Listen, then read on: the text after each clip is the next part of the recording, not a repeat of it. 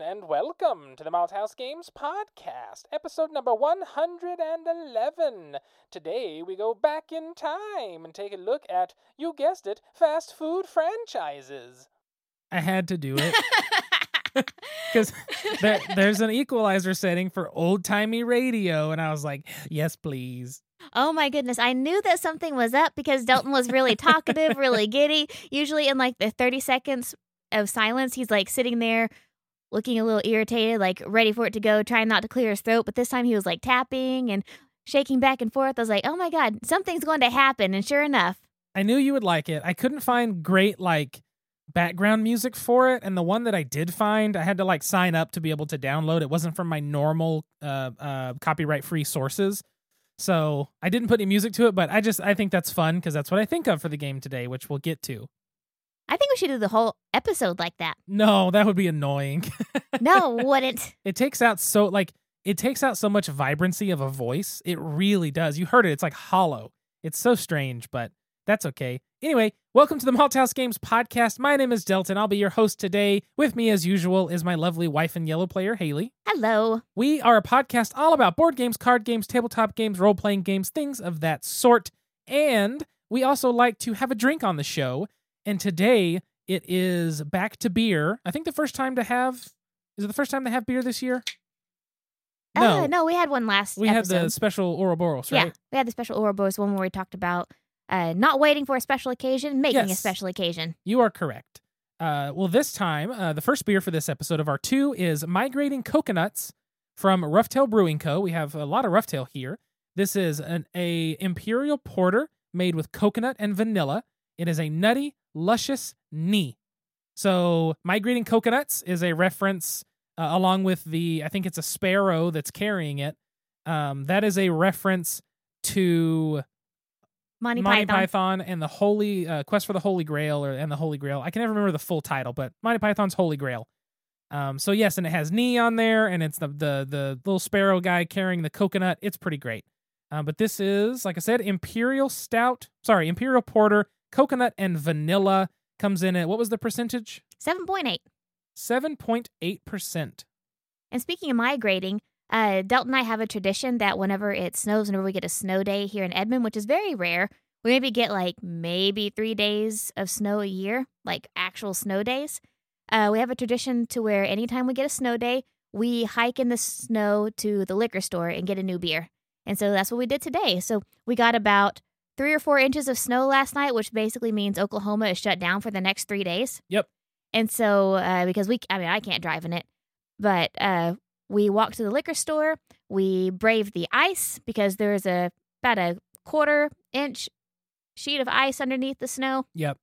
And we got this beer for you. So Delton walked a mile uphill both ways in the snow to make sure you had a beer for us to drink on this episode. We did this for you. The beers in the fridge we have two non-alcoholic St. Pauli girls that are Zach's, and we keep those around. So when him and Sarah come over, he can have his non-alcoholic beer, and he doesn't have to worry about going and getting unless he wants more than two or however many's left.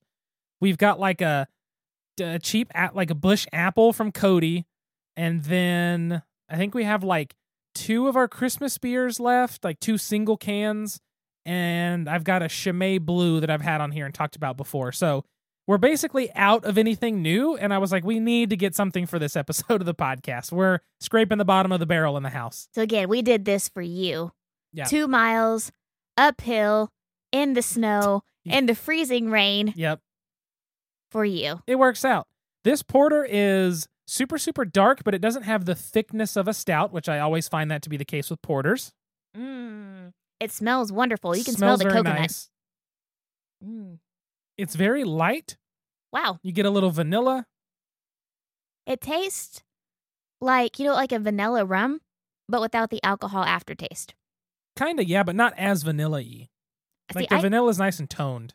I feel like I taste a lot of vanilla, but not like a burning cheap vanilla. It's like a legit vanilla, like a vanilla bean almost.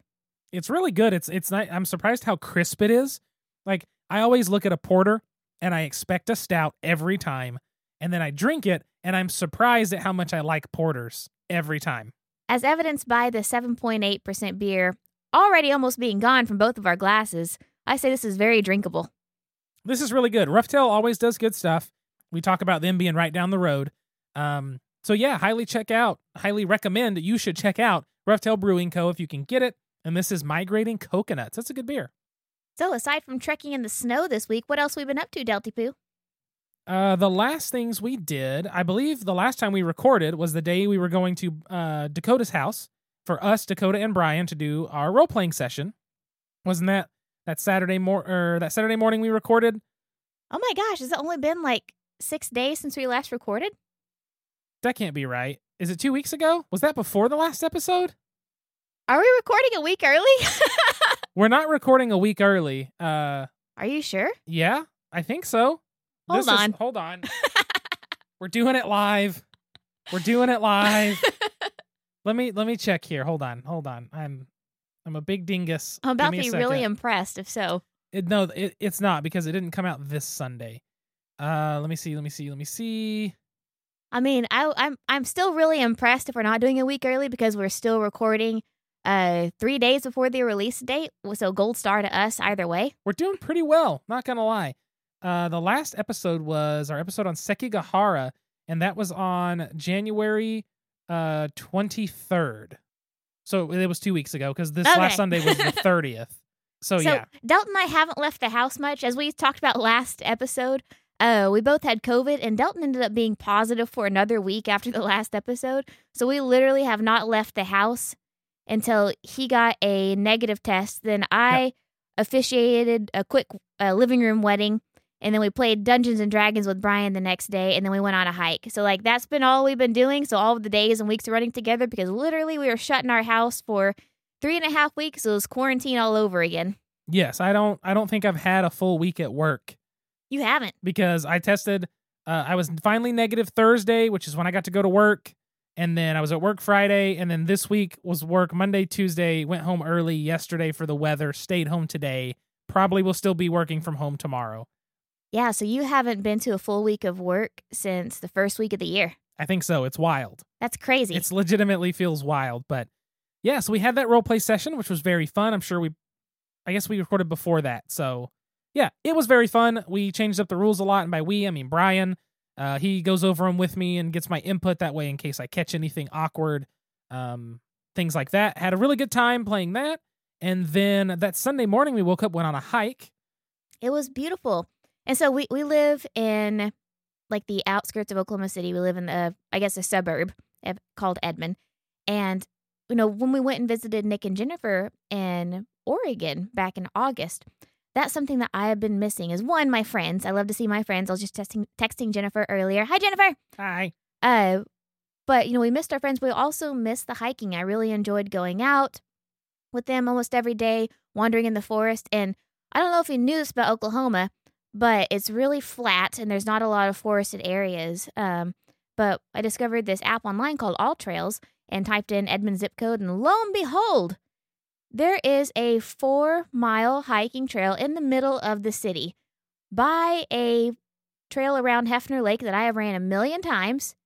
There was a 4-mile forested area that I had no idea. Yeah, so we have a lake in Oklahoma City called Lake Hefner, and is that where most of that area is their water source, right? Like the city water? It's North Oklahoma City's water source, yeah. And people do, it's not parasailing. Is that what it's called? We have the surfboard with the parachute and the wind picks you up. They do that on Lake Hefner. It's big enough for that. Yes, they do that, yeah. If you go all the way around Lake Hefner on its walking trail, it's a 10-mile loop, essentially. It's where I trained for the half marathon. Yeah, a lot of people run it, bike it, walk their dogs, things like that. Well, just north of it, on a different road from the dam, just to the north of it, there's a little park. I can't remember the name of the park, but the actual hiking trail was Bluff Creek. And I think maybe there's two parks that are conjoined there, but Bluff Creek has a mountain bike trail that you can walk. Just be on the lookout when a bicyclist comes by to move. But it's a very awesome. It's 4 miles, twists and turns in the trees. There were birds. We got to see a mallard with a bright green head. Just walking through nature and going on a little hike that had ups and downs and roots and steps and big drops and things like that. It wasn't super complicated, but it was an interesting walk. It wasn't just flat concrete in a circle. It felt like you were going hiking somewhere more interesting. So it was really nice. It was really nice. And so, if you live in an urban area or suburban area, I really recommend downloading All Trails. It's a free app. There is a paid version, of course, but I was honestly surprised because there are a lot more nature trails and little forested areas around here that are mapped out for hiking than I thought. And so really grateful for that. Had a wonderful little 4-mile hike, came home, ate a cubic F-ton of biscuits and gravy, and just had a great day playing board games. Oh, here's the door. It's straight ahead. It's a game. So as alluded to in my old-timey radio thing, and also the fact that, you know, when I post on social media and the title of this episode always spoils the game, I act like people don't know. It's coming. You'll never guess what it is, but you've already read the title. So, you know, it feels like that. Today, the game of this episode is Food Chain Magnate. After our 4-mile hike Sunday, as Haley alluded to, we came home, set this up. I took like 45 minutes to teach her the game. An hour, whatever. It's a long time. And then we set off on our adventure of being a food chain magnate, I guess. So Food Chain Magnate is published by Splotter Spellen. Splotter Spellen, I don't know how to say it because it's from the Netherlands, and the Netherlands speak Dutch, right? It's probably similar. There's just no I. S-P-E-L-L-E-N. Because German would be Spielen, so right? Spellen maybe. Probably so. Either way, Splotter is the publisher here. If you know anything about Splotter, they are a very small company. They only have, 5 or 6 games that they've published. They tend to be very expensive because they do small print runs, but it's one of those things where this is a game I've always wanted, and Haley got it for me for Christmas. I've always wanted to play it, and we finally got to play it, and obviously we're going to get to that. The game is designed by Johannes Wiersinga and Jeroen Doumen. The graphic design is by Jens Mott and Iris Dehan. And as I said, published by Splotter. Splotter is a game for 2 to 5 players. They recommend age 14 and up, and I think that I agree with that little bit higher age. Food Chain Magnate.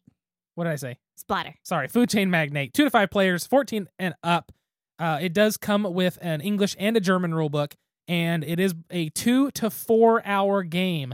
And I think that is accurate, because for us two, it was like 2 hours and 15 minutes. With a few rules lookups, I think we could probably streamline to 2 hours, but it's definitely a lengthy one. It's probably 14 and up, because in Oklahoma, child labor law says you can work at 14. Perfect. So Food Chain Magnate is, for lack of a better term, an economic board game. Because this is, it's a surprising thing for a game of this length and a game of this depth of play, and this, like, seeing as many cards get laid out on the table, seeing as all that stuff. I've never had a game that goes this long that has no randomness. There are no dice. There's no shuffling of cards. There's no random draws. There's no random events. It is simply you and your opponent and your actions. That's the interaction in the game. The only randomness is what is your opponent going to do. So the game is very much an economic game. It's based around, at the end, who has the most money. You gain money by selling burgers or pizza or beer, soda, lemonade, to houses on the board from your restaurants. You hire, fire, and train staff in the game to make changes. You can hire different people to allow you to, bring development to the neighborhood to add more houses, which means you have more business. You can advertise, all kinds of stuff like that. And the game is going to function around making money and collecting cards, playing them out each turn, and making as much money as you can using all that. Yeah, as you're cultivating your staff, as Delton said, you can get workers, and those workers you train up. So, for example, you can get a kitchen trainee who you can train up to be either a burger cook or a pizza cook, who can also train up to be a burger chef or a pizza chef. And so you have these cards that can train up to different positions, and some cards can possibly train up to multiple different positions, and some cards just have one linear way they have to go. So it's very much a game about finding the path you want to take, and also adapting to your opponent's play. So for some more detail, in the way that the game plays, you start off as the CEO of your company, which is a single card. So the game is very, very, very card-based. You start off as the CEO of your company. Every turn, that CEO allows you to do one hiring action. They actually call it something else, the action itself. Recruit. It's a recruit action, but it's notated and spelled out as hire. So you can hire one person. There are a lot of cards on the table that can be hired for free. You can hire a waitress, a management trainee, a pricing manager, a recruiting girl, a trainer, an errand boy, a marketing trainee, and a kitchen trainee. All of those require no previous cards to take. They each do something at its most basic level, except for the waitress, who is a completely unique card to the game. That's the thing. The waitress never upgrades, it never changes, and it's the only card that does anything of its sort, which is interesting. But you can get these cards. So on your turn, you can hire one, which means you get a card. And then on your next turn, you have your CEO card still, and then your CEO can manage 3 employees. So you play your new, let's say you got your kitchen trainee. You put him down. It's now your CEO and your kitchen trainee. On your turn, your CEO is going to hire another card. It has to be one of those free to hire cards. Then your kitchen trainee will produce a food, either a burger or a pizza. So you'll do those actions, and then your next turn, you can now, with your CEO, have your kitchen trainee and the new errand boy that you picked up the turn before. So you're going to continue in that manner throughout the game.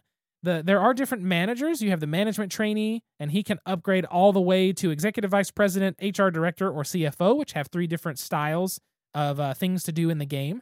But basically, if you hire another manager, they branch out and make your kind of pyramid of employees larger. So your CEO can always manage 3 employees underneath him. Any manager can be in one of those spaces and opens up more slots under them, but that's the furthest. So it's always the CEO, 3 managers, and then however many cards depending on the level of manager. Yeah, and I like to look at it like you're laying out your shift each time. Yes. So every round it's who's scheduled to work. You know, sometimes you're going to go heavy waitress, sometimes you're going to go heavy trainee, but depending on what you need that round, whether you need to make a lot of burgers or advertise or expand, that's who you're going to put out that shift, whoever you need. It is. It's very interesting because I've seen this game described as a deck building game, because you kind of are building a deck of cards that are your options and you're choosing what to play every turn. But it really starts to get a little sticky when once you get the person who can train employees, which is the trainer at the most basic level. Once you get a trainer that can train employees, you can actually take that. That's when you take that kitchen trainee and say, hey, you're now going to be a burger cook. Good job. You're a burger cook. You make just burgers, but you make a lot of them. Well, once you do that, you now have to pay a salary. So that person has required an upgrade in pay, which is outside the baseline, and you now have to pay them at the end of every turn after you've taken all your income, done your stuff. Whether or not they have been scheduled that shift. Exactly. What they call it when you have a card, essentially that's like in your deck or you haven't used for this turn, they call it on the beach, which is hilarious to me. It's like they're on vacation, but if you hire a new card, it goes on the beach. You've got to pay for that card at the end of the round. So be aware when you level cards up, they require payment. And sometimes on a turn, you can't pay people, which means you fire them. We like to look at it as they quit because you're not paying them. But in terms of this game, you are the CEO. You are saying, instead of trying to pay you, I'm kicking you out so I don't have to pay for that salary, which I only did once. I did not do it all. She didn't do it at all. I had a lot more useless cards in my hand. But the card's very fascinating because I don't want to go into too much detail into the play because it's one of those games where there's so many possibilities and things to discuss. And, you know, you can basically make food. You can get drinks, which has its own thing. You can advertise with billboards, mailbox ads, a plane that pulls a banner, and then radio broadcast. So you can advertise to homes, which creates demand. As long as your restaurant meets that demand, then you sell to them and make money, unless your opponents can undercut your cost enough that the people from their houses would rather drive to their shop to fulfill those needs. Because that's the thing. You're not advertising your restaurant. You're advertising your product. Yes. And so being that, you know, that whenever you get a restaurant, you know, I had the pizza chain. Delton had, I forgot what your restaurant was. I don't know. Hang on. The names are pretty funny. Because we'll still talk about the theming and the setting of this game shortly. So there is Fried Geese and Donkey, Golden Duck Diner, which I was the Golden Duck Diner. You were Santa Maria Pizza. There's also Zango Blues Bar and, can't read it, Gluttony Inc. Burgers. Yeah, and so whenever you have a restaurant, the really the name of the restaurant is just flavor, because we all made the same product, the same food. And so the thing is, like, if Delton, which Delton did when Delton was advertising burgers, or Delton was advertising soda, lemonade, it wasn't just for his restaurant. He was advertising the product, which I also sold. Exactly. So when I put a radio advertisement in the middle of the board and it hit every house on the board, they all wanted lemonade, which means Haley started making lemonade so she could get some of those houses to come buy from her. So it's a really fascinating game of you are creating the demand for these goods and also adapting to the demand of goods your opponents are creating and trying to inch into their side of town on their market. And of course, you can open up to 3 restaurants throughout the course of the game. So you can have 3 restaurants spread out over the map. And at that point, it's a price war. I dropped my prices a lot to compete with Haley because I had bad placement and I advertised right next to her, which was a mistake on my part. But I tried to cut my prices down, get them to come to me. Even if I'm making less than you would, if you're not making anything, that's a win on my part. And that's kind of how you have to play it. And that's the thing with this game. Without having randomness of dice, without having randomness of shuffled cards, everything's laid out. This game is a monster on the table. And we played 2-player. I cannot imagine playing this at a full 5. Like, you would have to really have some kind of card organizer or an easier way to truncate the full, like, setup on the table. Which it took us about 2.5 hours to play. Yeah. Like, not including rules. No. And we didn't even really look up any rules. Like, there was a couple, maybe 10, 15 minutes tops. At most. Yeah, so it's a very in-depth game, but there's no randomness, which means, and this is my first big point for this game, if you make a mistake, it's on you. And that sucks, because there were times where I was like, oh, shit, I messed that up. That's going to be bad. And it was. There were turns where I did nothing for several turns in a row while Haley's raking in $30-$35 a turn. That's huge. So it's very difficult. This is a game that is very unforgiving. If you mess up early and make the wrong decisions, you can potentially not have a chance to ever come back toward the end. I mean, you can really put yourself behind and in a very bad spot if you're not careful. So it's not a game to be taken lightly when you get into it if you're the type of person who really wants to try and win. Like if you're like me and you get frustrated at stuff like that, this might not be the right game for you. I'm surprised after playing it how much I want to play it again, because it is that kind of game where I feel like there's not necessarily a perfect first turn, but there's like 3 things on your very first turn that I feel like if that's not what you're going for, you've messed up. Like, immediately I felt that way. You need a waitress and you need to throw away food so you can get a refrigerator. Yes, so speaking of throwing away food and getting a refrigerator, thank you, Haley.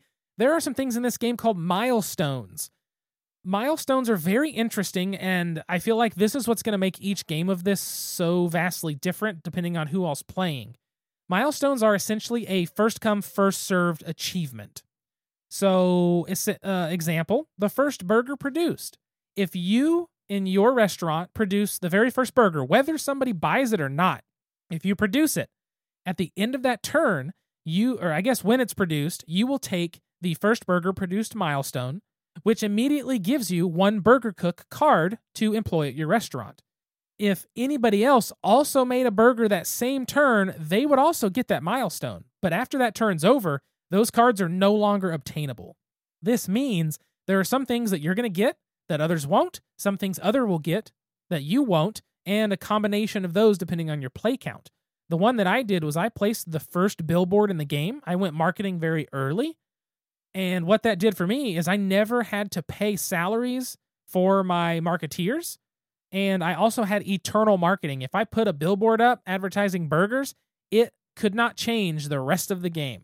It's always advertising to that same house it's next to forever. Got a 10-year special on that Lamar billboard.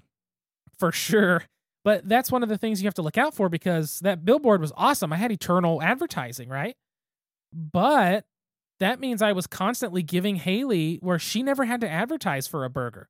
She could easily just make a single burger, feed that house, make a little bit of money, and focus her attention elsewhere since I was doing all this advertising. So I've learned from that now, and that's something that next time I have to be aware of is if I'm advertising, it's got to be close to me unless it's a radio and I've got a good enough setup to kind of go, out wider.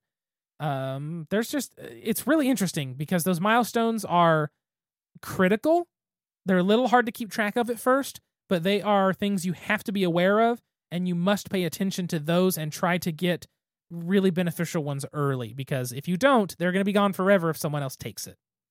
And that's a very big thing. So the game's really interesting. It's very difficult to grasp onto at first because it's just kind of different. Like, I've not played a game that's like this. I've not played a game that has this same kind of tech tree where it's, you know, you send this card back and get this other one because it's training. And it's just, it's very different. It's very complicated to have a good strategy. Not that the game itself is very hard to explain. The game isn't overly complicated, but the amount of choices you're going to make and the amount of paths that you can take is just gigantic. The game is easy to understand. Like, whenever you sit down to play, it's easy to understand. This is what I do. Yeah. I collect my cards. I play my cards. I reap the benefit. But developing a strategy within the game is what's difficult. Like, you can teach this to easily. It's just you as an individual finding your own strategy in the game might take a few turns. And so Delton had mentioned when we played it the other day that those who have played this game before have a definite leg up against those who haven't played this before. 100%. This is not a game that I would not want to sit down with a table of veterans of this game and be like, oh yeah, that's my second play. I'm excited to play with you guys. Because I'm going to feel like I suck at the end, because they're going to know this card goes well with this card. You want to approach it this way. Here's how you're supposed to be doing these. That's for the most, economical use of it. And it's definitely a game that you can improve at, you can get better at, and your experience will trump almost every time somebody new if they have less experience. It's not that you wouldn't have a chance as a newcomer to it, but it's much more difficult. So one of the things, obviously, we've talked about here is the fact that this is a game where you're trying to be a food chain magnate. You're opening restaurants. It's fast food. And by the radio ad I put in the beginning of this and kind of the sound of the game in general, this is based in... It's obviously a fictional, but it looks very, to me, 1950s. Is that a pretty accurate timeline? I think so. It looks very 1950s for good and bad.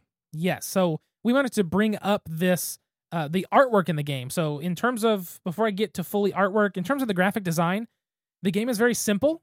It's not overly complex, which at first I was, I've always looked at this game and gone, it really could look better. But with so much going on, I felt like it was still clear because of it. They deliberately made design choices that it's easy to read, it's easy to identify, and it's easy to understand where everything is and how it functions and what it's doing there.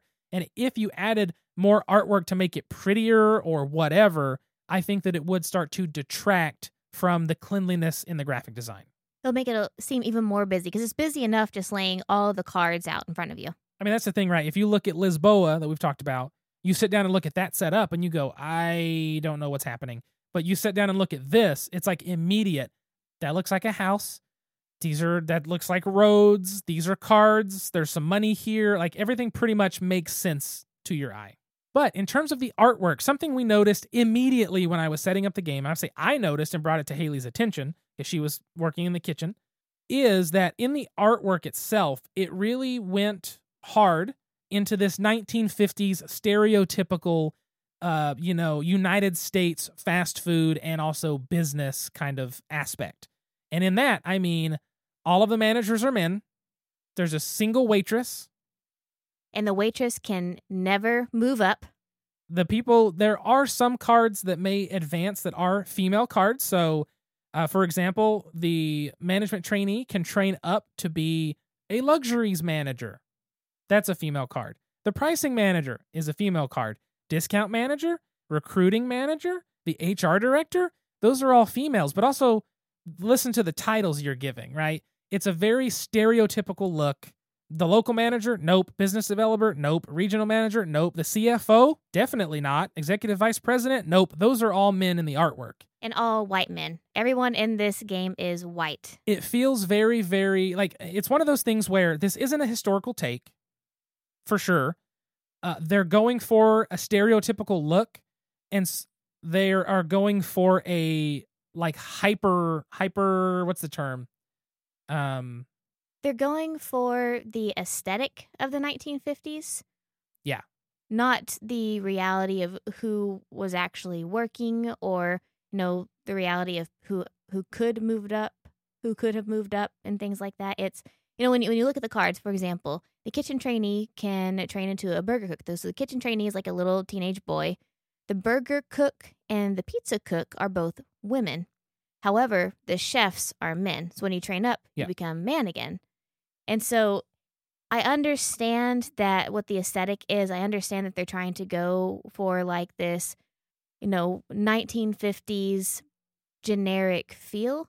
But the 1950s weren't actually all that much like that. They're going for an ideal that didn't exist, an aesthetic that didn't exist. And if you're going for something that doesn't exist, why not have a little bit of diversity in it?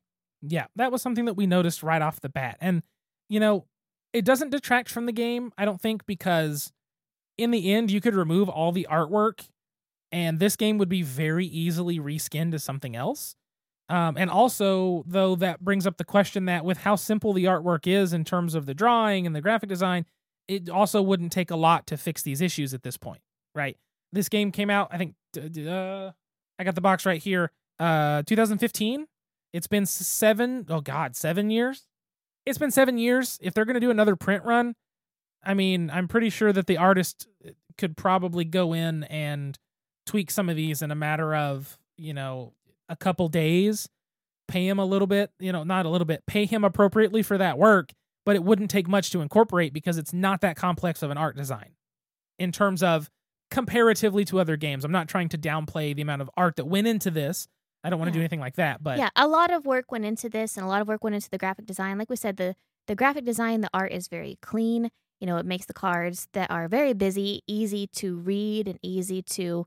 Like, whenever Delton laid out the cards on the table, whenever we compared those to, like, the player guides, you can tell exactly, okay, there's a lot on this table, there's a lot of cards, but I know exactly what cards can be promoted to which different spot. I know I can turn in this lower-level card for this higher-level card.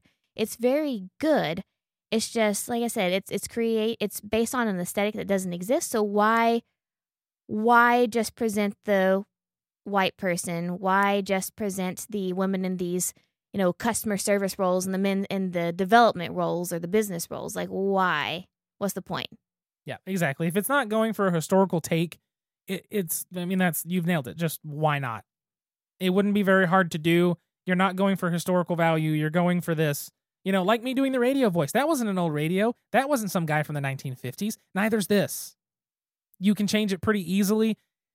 Given, I will say this, and this is for me personally, so you might have a different, be able to speak on this differently for you, and I would like that.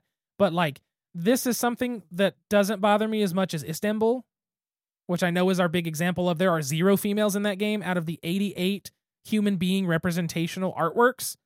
This one, to me, doesn't as glaringly stare, I think, because of the aesthetic they're going for. You know what I mean? It's a tough one. It's a tough spot.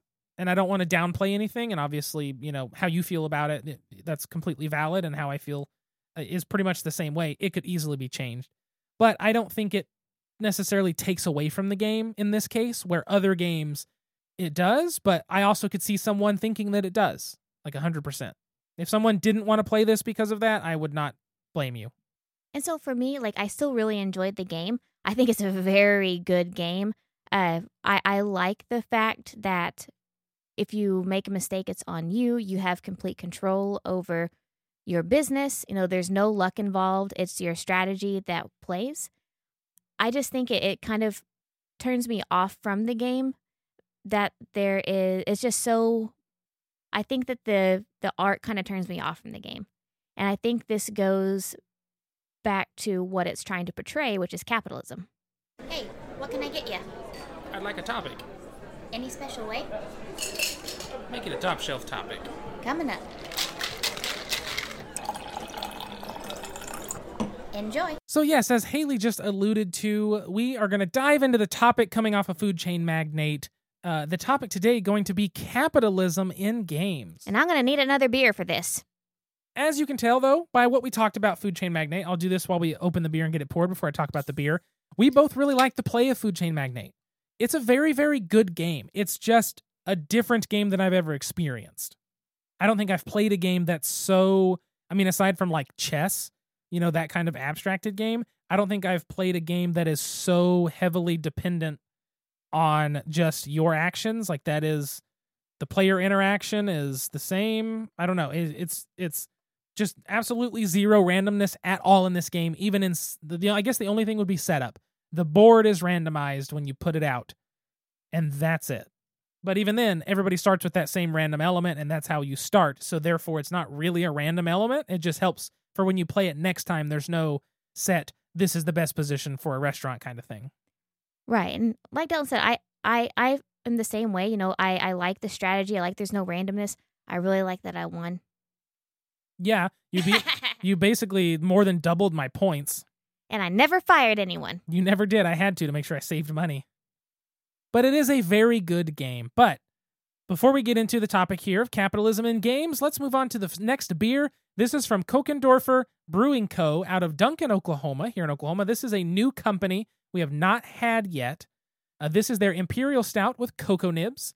12 fluid ounces, IBU is 29, 8% alcohol by volume. It says dense, thick flavor with a chocolatey finish thanks to the addition of cocoa nibs in the boil. You can smell the cocoa nibs. I'm surprised they put them in the boil instead of putting them in afterward during fermentation or on secondary fermentation. That's surprising. Tell us, plebes, why. I don't know why. I don't know how cocoa nibs would act. So when you put something in the boil, you boil the... So basically you steep the grains like tea, you pull the tea off, and you throw the grains out, and then you boil that tea that you've made. And the boiling basically... The boiling essentially... does some chemical things to the beer where it takes the proteins and like morphs them and does different stuff like that. Normally when you boil, that's when you throw hops in different intervals, you throw spices in different intervals, but a lot of times on beer, after you've done the boil and you get it cooled down to the right temp, you add your yeast, all that stuff, then you let it ferment.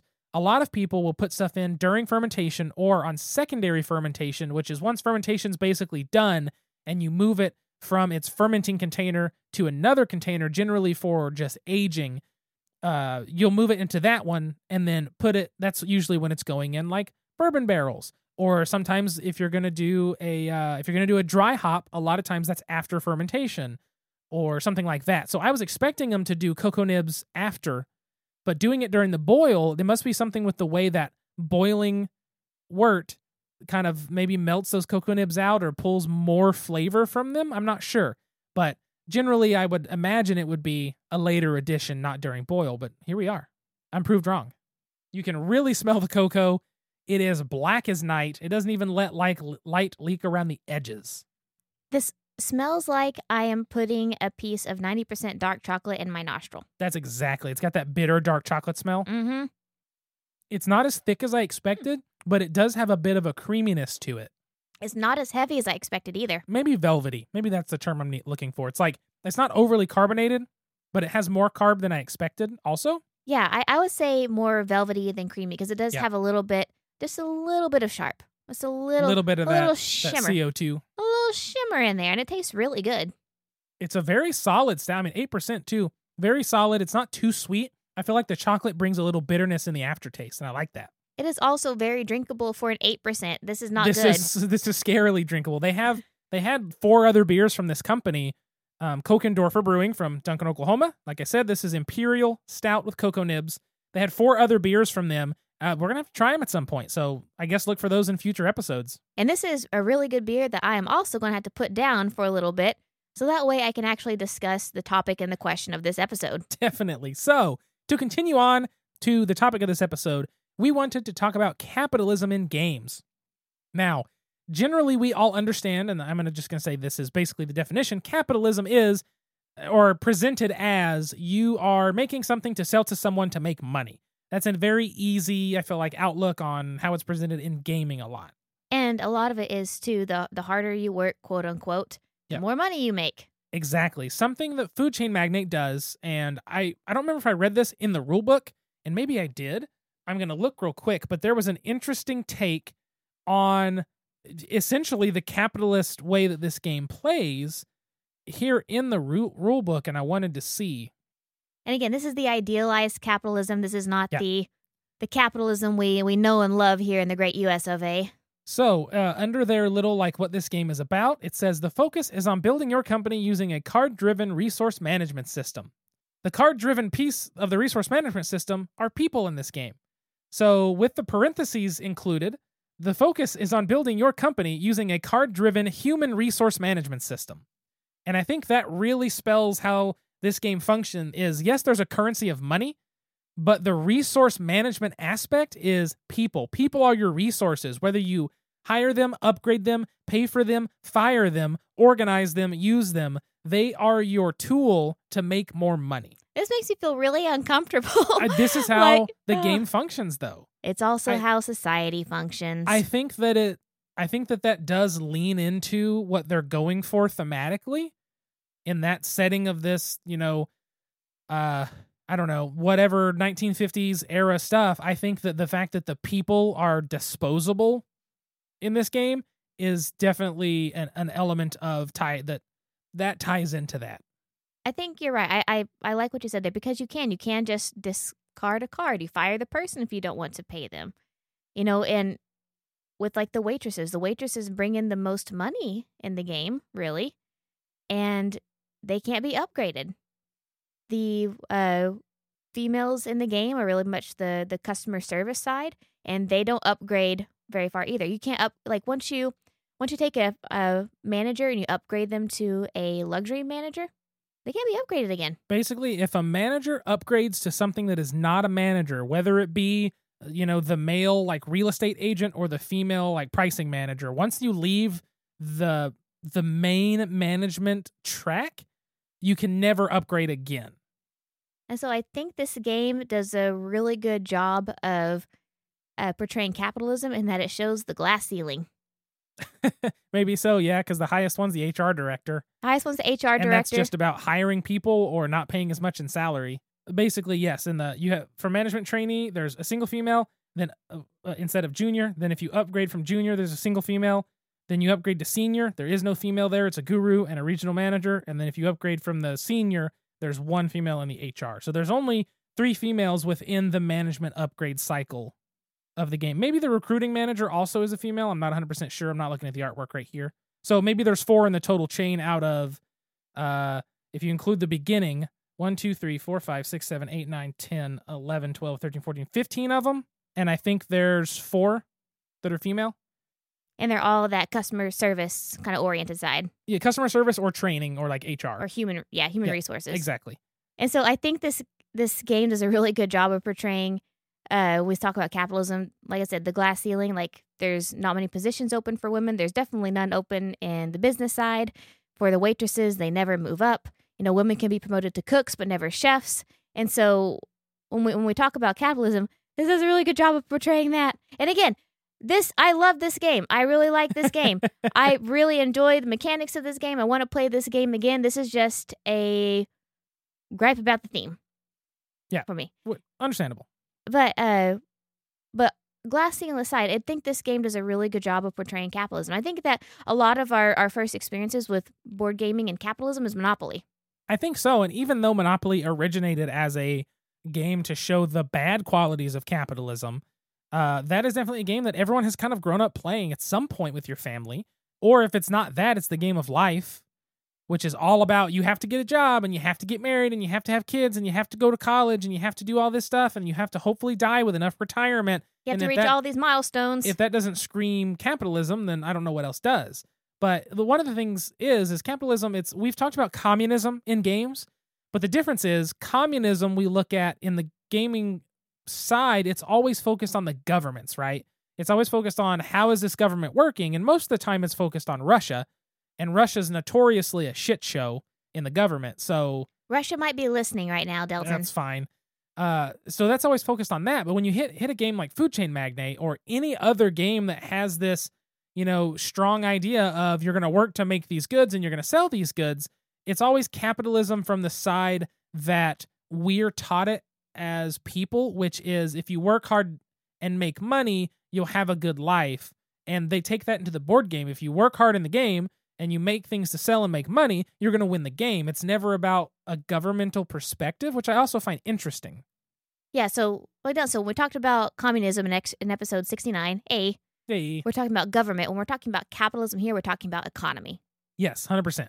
It's very much the economic side of it. And being that we like Euro games so much, that the Europe style game, they're very heavy economy games all the time. Not always super in-depth, but they're always some sort of resource management, some sort of economy going on, and that is such a central like pillar of so many games that we play, and it's kind of fascinating to sit back and actually look and be like, oh, yeah, it really is. Like that's a lot of what happens in games.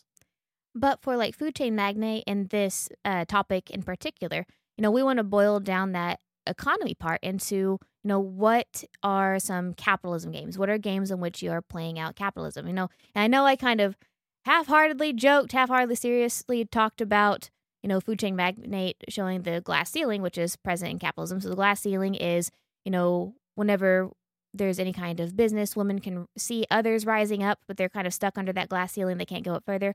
Well, Food Chain Magnate does a really good job of portraying capitalism in that, you know, you are selling these goods in order to make money, in order to sell more goods, and you're building your business, you're building your empire. But there are certain things, and, you know, again, with the generic, idealized version of capitalism, the better you are at your business, the more higher quality products you serve, the more business that you're going to get, the more money you make, the harder you work, the more it comes. But in this game, that's not necessarily true, because I feel like Delton and I both worked really hard, but I was kind of slimy sometimes. You were kind of slimy sometimes. For sure. I had such a hard time with this game because at one point I was making nothing for turn after turn after turn. Then I finally started raking money in, and by the time I did, it was over. So something with Food Chain Magnate, when the bank runs out of money the first time, you all have picked a card in the beginning called the reserve, and you add those amounts up because you keep it hidden from the other players. That creates a new bank, and once that bank runs out of money, the game's over. Well, what it doesn't tell you is once that bank gets filled back up, the game is going to be over quick anyway, because at that point, you're usually at a spot where you're about to start doing a lot very quickly. And so the reason why I say I was slimy is because, you know, we both start off, we build our business, we hire our people. Well, Dalton starts to advertise for his business. And instead of, you know, me trying to advertise for my business, I just try to take over his advertising markets. I try to get my food out quicker, so that way I steal his business rather than try to build up my own. And it worked. It worked a lot. But that's also how this game plays out. And like the thing is kind of like with Monopoly, you know, we joke about Monopoly being a game that ruins relationships, and it's probably about the closest we've ever come to an actual argument. Yeah. But with this game, you know, as the game goes on, the more money you make, you're just going to like skyrocket. So, you know, if you get a leg up early in the game, kind of like in Monopoly, if you get a leg up, you start buying properties, people start paying you money. Pretty soon, your income's going to exponentially go up, and others can't afford to go around the board without going bankrupt. In this game, if you are on top, I say by the time the first bank runs out, there's a good chance that you're going to be on top or near on top at the end of the game, because you've already built up so many resources. You're already making so much money. It just makes it nearly impossible for the other person to catch up. It does make it very, very difficult. And I think that's that can be one of the big frustrating things in this game. Because if you make a mistake, or if your opponent just outplays you, they're going to win. And that's going to be that. And you're going to have to be fine with continuing for the second hour of the 2-hour game, knowing I've lost this, good job. I'm going to keep trying, though, which is what I did. Should have just been born into a different family. That should have been it, exactly. I should have had a different restaurant chain in my name, damn it. Should have inherited some Apple stock or something. Yeah, for sure. So we have a couple examples of games that we think sort of have a, you know, that capitalist or capitalism style of economy in the game. So one of the first ones that we thought of was Pret-a-Porter from Portal Games. Pret-a-Porter is all about basically making fashion items. And the whole game you are... you know, you're hiring accountants to help you make some money. You're hiring these different, you know, levels of people to try to have essentially a better staff to work more efficiently than your opponents. And then you're going to be buying threads, buying clothes, trying to have to get those sewed so you can showcase them and sell them off for money. And if you are behind early in the game and have to take a debt, you're going to have to pay back more debt than you took out as well. And so that, you know, maybe that can help you initially, but maybe that can also make it very difficult for you to move up as well. Taking out a loan. Taking out a loan, yeah. Yeah, because if you take out too many loans, that's going to be a problem for you in that game. And that will significantly not only affect your purchasing power, but also affect your score at the end of the game. Definitely. One of the other examples that we thought of was Viticulture. Something that Viticulture has, if you haven't played Viticulture, it's Jamie Stegmaier, Stonemeyer Games, and it is a game where you're making wine, but it has, I don't know what I like to call them exactly, but essentially restricted worker placement. So each spot that you can place your worker, there's only so many workers you can place there. And I know a lot of worker placements feel like it have. I mean, Agricola, you can only put one, but some worker placements are, doesn't matter, put your people there. But anytime it does something like this, where if you're the first to go there, the big thing with Viticulture is the first person to go there also gets the best benefit because there are bonus benefits on the spots. And if you're first, you can choose the spot with the best with the singular benefit of you got there first, you get this bonus extra, and you're going to get to do the action earlier than everybody else. But then that's the same way. You're going to collect these wines, grow the grapes, collect the grapes, mush them into wines, and then sell these wines to make more money. And if you can make more money to then upgrade your stuff, the same pattern goes, and then you can end up being the person definitely coming out on top. And I think that one is a definition or really an example of like that idealized capitalism. Yeah. Where, because in the game, you are playing against other people, but there's not really a sabotaging like in Food Chain Magnate. Like I totally rode your coattails whenever you were advertising and stole your business. In this one, the more that you age your wines and the longer you age them and the more blends you have, like the better you are going to do. You're creating a better product, and so you're going to get more money. That's like the idealized capitalism. Whereas Food Chain Magnate is like the real capitalism with an idealized theme. Yeah, definitely. Another game that we have that's kind of along the same lines is Pipeline. Now, we've only played Pipeline the once. Really enjoyed it. It's just a hell of a game to get your mind around for me. But it's a game about producing oil, refining that oil, and selling that oil. And the market fluctuates. And if you can make your little oil engine be more efficient than your opponents, make the oil faster and sell it to that way you can sell in the market when it's high, make them sell when it's low kind of thing, you can work that system to where you can come out on top. Ironically, that's another example I think of like that clean capitalism again, like the idealized version, like I'm making a better product, I'm going to get more money, and that's where that strategy goes into. Yep, so it's very interesting to see because this is one of those themes that I feel like is hard to talk about because they're not themes, one of the kind of topics the styles represented in a game, because a lot of this talk is just you're making stuff and selling it, woo, but there's something to be said about the fact that not all board games are made this way. A lot of board games, money's not even a currency at all. There's not a thing you're selling. And so that's kind of the first step there, but also the fact that there's so many ways to approach and differentiate between these different styles of an economy in a game, and the amount of them that try to do a stylistic version. I mean, I guess in a board game, you kind of have to stylize something, right? It can't all be extremely accurate, but it's hard to kind of figure out a more specific way to approach it because things like Food Chain Magnate do represent where your advertising is making these houses hungry for a food. And if someone's selling it for cheaper than you, they're going to go over there. No matter if your quality's higher or not, they're going to go for the cheaper one. And it's very much I don't want to say a more realistic look at capitalism, but it is. It's and like you said, they're creating the need. Yeah, you are creating the need and then also trying to fulfill it in this at the same time.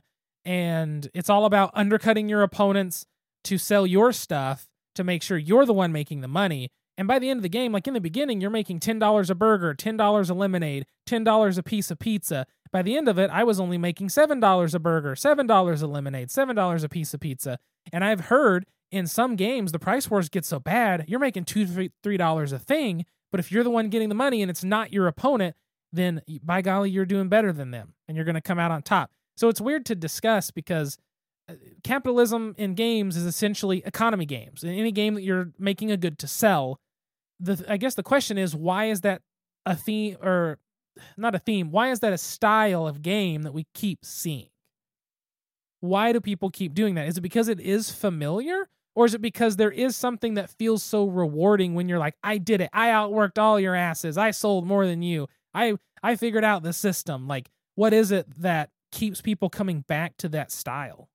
I think it is a lot of the strategy side. You know, this theme is really great for a board game, you know, outsmarting someone or stealing their resources or, you know, stealing their business. You know, as an actual economy, maybe not as much all the time.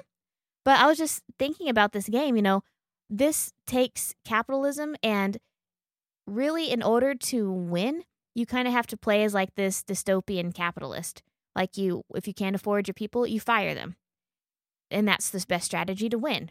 You know, you have to outsell your opponent. Sometimes you have to do dirty things like building your business across the street from theirs. After they've been advertising in this neighborhood for like 5 or 6 turns, you go ahead and build your business there and sell the exact same product. And it's cheaper for you because you're not investing in this advertising. Like sometimes you have to do dirty stuff like that. And I think now that I'm thinking about it, this kind of makes the theme fit a little more because doesn't it? You're being a dirty capitalist who is really working to earn money rather than benefit society.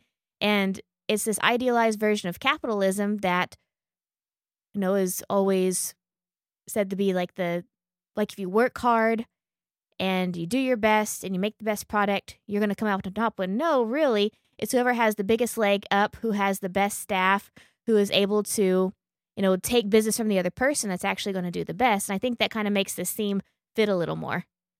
It is kind of slimy. It really does. I mean, that's the thing that I felt when I was playing it. And I think that's for me why I don't have an issue with the artwork. It's why the artwork doesn't deter me from playing it as much as you is because to me it is that these are you know, old smarmy white guys in all these vice president, president, CFO positions of the company, and you're the CEO, but that's the feeling of it is, I want you to make me money. I don't care how you do it.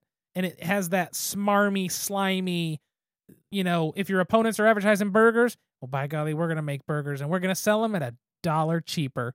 You know what? You've opened a business across town. We're going to open up right next door. And it's like that kind of thing. It's like, oh, you're on that side of town. We're just going to put a billboard for lemonade, which we have the factory right next to us. Like, I feel like that's the thing is it has that feeling to it. And I think that they've nailed it. You can't say they haven't nailed that, but I think that it does. When you really think of that and think of also the fact that the cards, the human cards are your economy in this game. Are you paying too many employees? Do you not have enough employees? Are they the right employees? Do you need to fire this one to then upgrade this one into a trainer? Like all of that stuff makes it feel gross in a way. And I do appreciate it too that the CEOs, the managers get the biggest salaries, but the waitresses bring in the most money.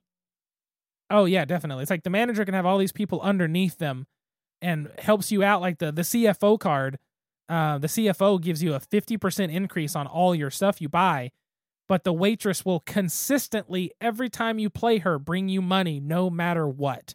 Where those bigger cards don't do that. They allow you to put more cards out, but it's interesting. So it's very fun. And I hope that's what they are going for in the theme, you know, now that we're kind of talking about it. Yeah. I hope that's what they are going for because I think that makes more sense and it's a little more fitting and a lot less icky. Yeah. But it's hard to say. I'm looking at it from a dystopian lens. I'm like, oh, maybe this does make sense, and maybe this theme really does fit. Maybe it's supposed to make you feel slimy playing this game. I think it's one of those things, and this might just be more so than written language, but this might also be one of those things of translation. You know what I mean? This is made by a company focused in the Netherlands. Something we have noticed, I think, as a board game community, and us, me and you, as content creators, is a ton of board games are made in Europe. All of those games seem to approach themes a lot differently than the American companies. And not that it's a bad thing, but it's just a different lens. And sometimes things like this, because fast food chains, all the famous fast food chains originated in the U.S., right? Yay, Sonic, Oklahoma. I can't think of any that didn't, but also I'm not super knowledgeable on my fast food chains. But that's something you think of in America. What else do you think of in America? They're all about making money and capitalism. What do you think of in the 1950s? You think of this overblown success. You think of this, look at me, I'm in a suit and I'm driving a Mercedes and I have a nice watch and I'm this fancy businessman, when in reality, how many of those people were like tax evaders and they were like, you know, all sorts of like just abusing their position at work in all different gross ways. And like, that's kind of it. So maybe that's what they were going for, but we don't know, because maybe in the translation of what they were trying to attain with the game or trying to accomplish just was kind of lost coming to us, where this is much more of a reality than it probably was in the Netherlands. You know what I mean? So maybe that's part of it. I don't know. I feel like we got away from capitalism. I feel like we did too. I feel like this was a good conversation. It's capitalism. You can tell us this, listener, or you can maybe attach to this. It's hard to discuss capitalism in board games because it comes down to it's a game about making goods and selling them. And that's very difficult. But a game like this that starts to present these ideas a lot more literally, because it's literally a game of capitalism. It's not a game using an economy system of making goods and selling them. This is a game of using an economy of human beings to make goods and sell stuff for money, and maybe even fire them to not lose money. Like, it approaches it from a more direct pathway. So I don't know. It's very interesting. Capitalism, I feel like, is very hard to discuss in games, but maybe this is just the most blatantly obvious, in your face. We're a game where you're a capitalist CEO making a food franchise. And no other game has been that just blunt force in your face, slapping you in the face with a piece of cheese and a burger, you know? You're an idiot sandwich. I'm an idiot sandwich. So I think what we can say is capitalism in gaming, you know, again, it's different than just economy, because it's different than economy, it's different than resource management. You know, it is, I think at the end, what we can say is capitalism is different than just economy, because a lot of games have economies where you buy and sell goods. It's different than resource management, where you have to make sure you have enough resources to feed your people or make certain things. It is focused on the economy of the game. The object of the game is to make the most money at the end by any means necessary. I think that we can agree that capitalism in gaming is really fun for games, as evidenced by Monopoly, as evidenced by Food Chain Magnate, as evidenced by Pret-a-Porter, and all these other games.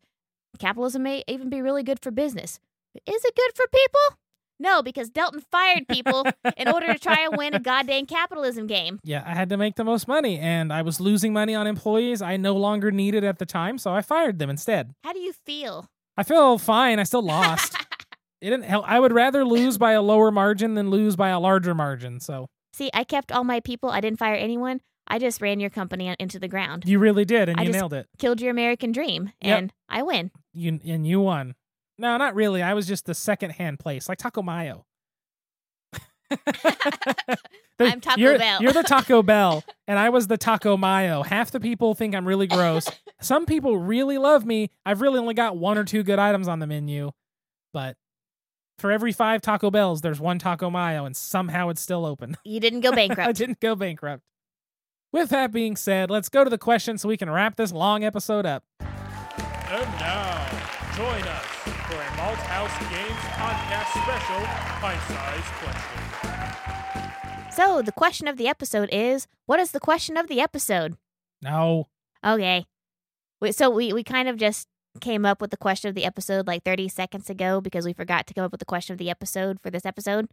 And the question of the episode is, what is your favorite fast food chain, Delty Poo?